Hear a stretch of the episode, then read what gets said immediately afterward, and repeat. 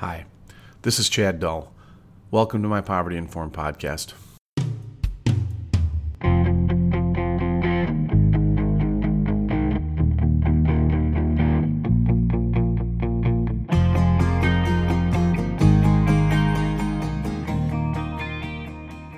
A keynote address at a college in Wisconsin. Um, it was fun. I've actually gotten to do a little bit more of that work this fall, but it's always challenging because when someone asks you to boil down this work that you think about all the time and work on all the time into an hour, or in this case, an hour plus a breakout session, it's challenging because you want to make sure you find the essence of what you're trying to get through to people. Um, particularly because, as I always tell people, I'm, I'm not a hired gun. I'm not coming in trying to sell something. I'm really just trying to talk about this idea that's kind of transformed my work and I think could transform uh, a lot of places that we work and get better results for the people we serve. So, one of the things I've told people is they need to get comfortable being uncomfortable. And it made me think of something I wrote um, last March in 2019 uh, about one of the ways that I had to change my approach to things uh, and how I had to change my relationship to students. Um, and it's really a story about a student at my prior college uh, named Sarah. And she's someone who's remained a friend to this day and is really one of my great teachers. Um, so, in the interest of boiling things down to something I hope really matters, I'd like to share an article I wrote last March called Poverty Informed Practice in Higher Education The Power of Proximity. As we move our division, our college, our world in the direction of being poverty informed, it's really a personal journey for me as well. The beginning of our poverty informed work focused on our three pillars meeting basic needs, creating a sense of belonging, and acceleration to stability. But we quickly realized that all of that was informed and changed by proximity to the students we serve. I'm an administrator, and one of the dangers of a career in administration is that students can become an abstraction rather than the fully realized human beings they actually are. Our efforts to meet basic needs, like our community food bowl, regularly put me in proximity and conversation with students in different ways than I normally would. It's been transformative in how I do my work, and I'd like to try to explain why so you might consider going down the same path. So, I want to tell you about one of those students I talk with. Her name is Sarah, and she is my friend. If you've read my articles regularly, thank you for that, or listened to these podcasts, you've met Sarah.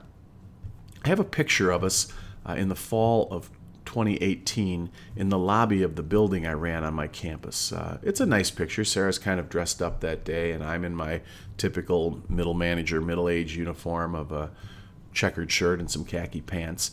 Um, and we were getting ready to record some video um, so that she could tell people a little bit about herself. Sarah and I had met when she participated in the Youth Build project while earning her HSED on our campus. I've told the story in lots of other places, but the first conversation Sarah and I had was when the Youth Build project coordinator asked me to come out and see Sarah because Sarah was very upset about something she perceived as being unfair that day. We only had a brief conversation, and Sarah was very upset, but I was so struck by her sense of justice and her intelligence.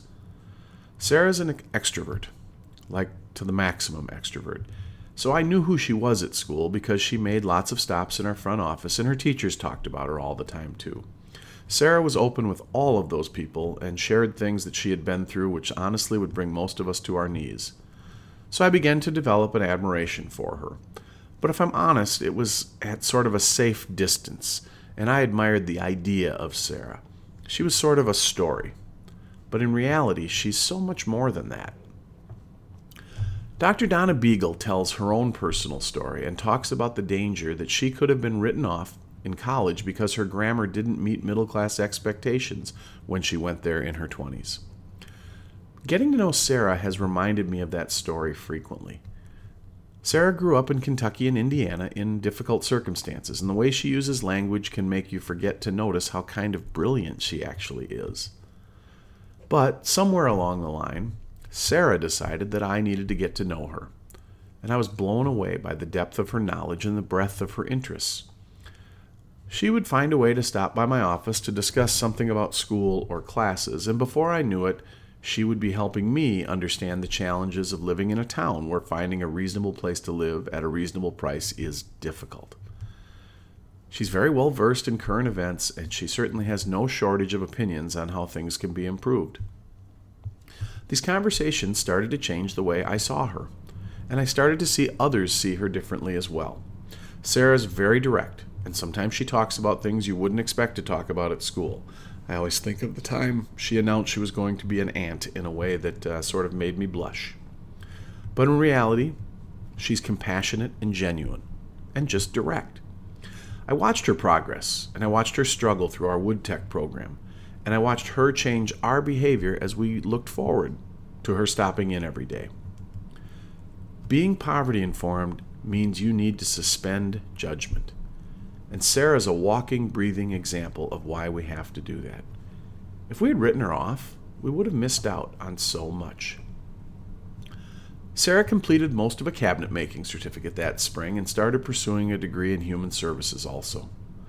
She still volunteers extensively at her church, and she's a tireless advocate for people who are homeless.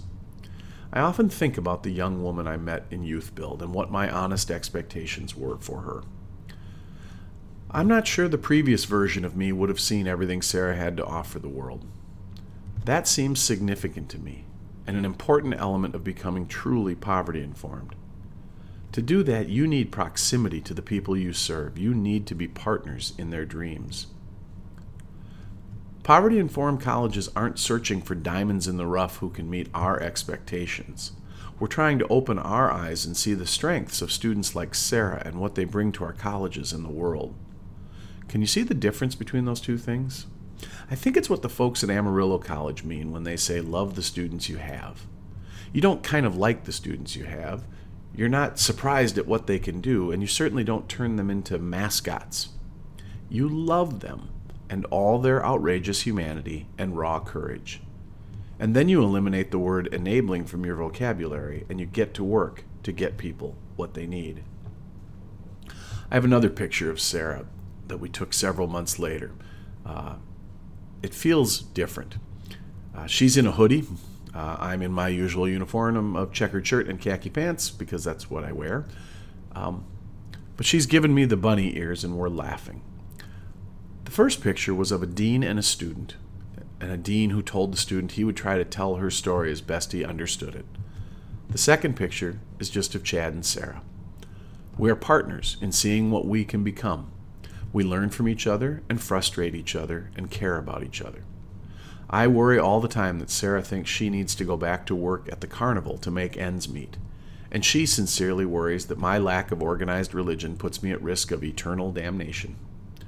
Actually, she kind of rocked my world in one of those conversations. Faith is a big, important part of Sarah's life, and I respect that. I have a different set of beliefs, and it's a frequent conversation topic between us. On that day, Sarah was saying she was concerned about the consequences of my beliefs, but her eyes lit up when she asked me how we get snacks each week for the bowl. I told her one of the ways was that I went shopping every Sunday and I helped stock up. She looked at me and said, So, you are tithing. And she seemed relieved. I may not be a lost cause after all. So, if you aspire to be a poverty informed college with a poverty informed approach that really gives different results, you don't have to be friends with the people you serve, but I believe you do need to find a way to be in proximity to them and the truth of their stories. I believe you may have to take a risk and give up your safe distance. And if you are lucky, you might make a friend like Sarah.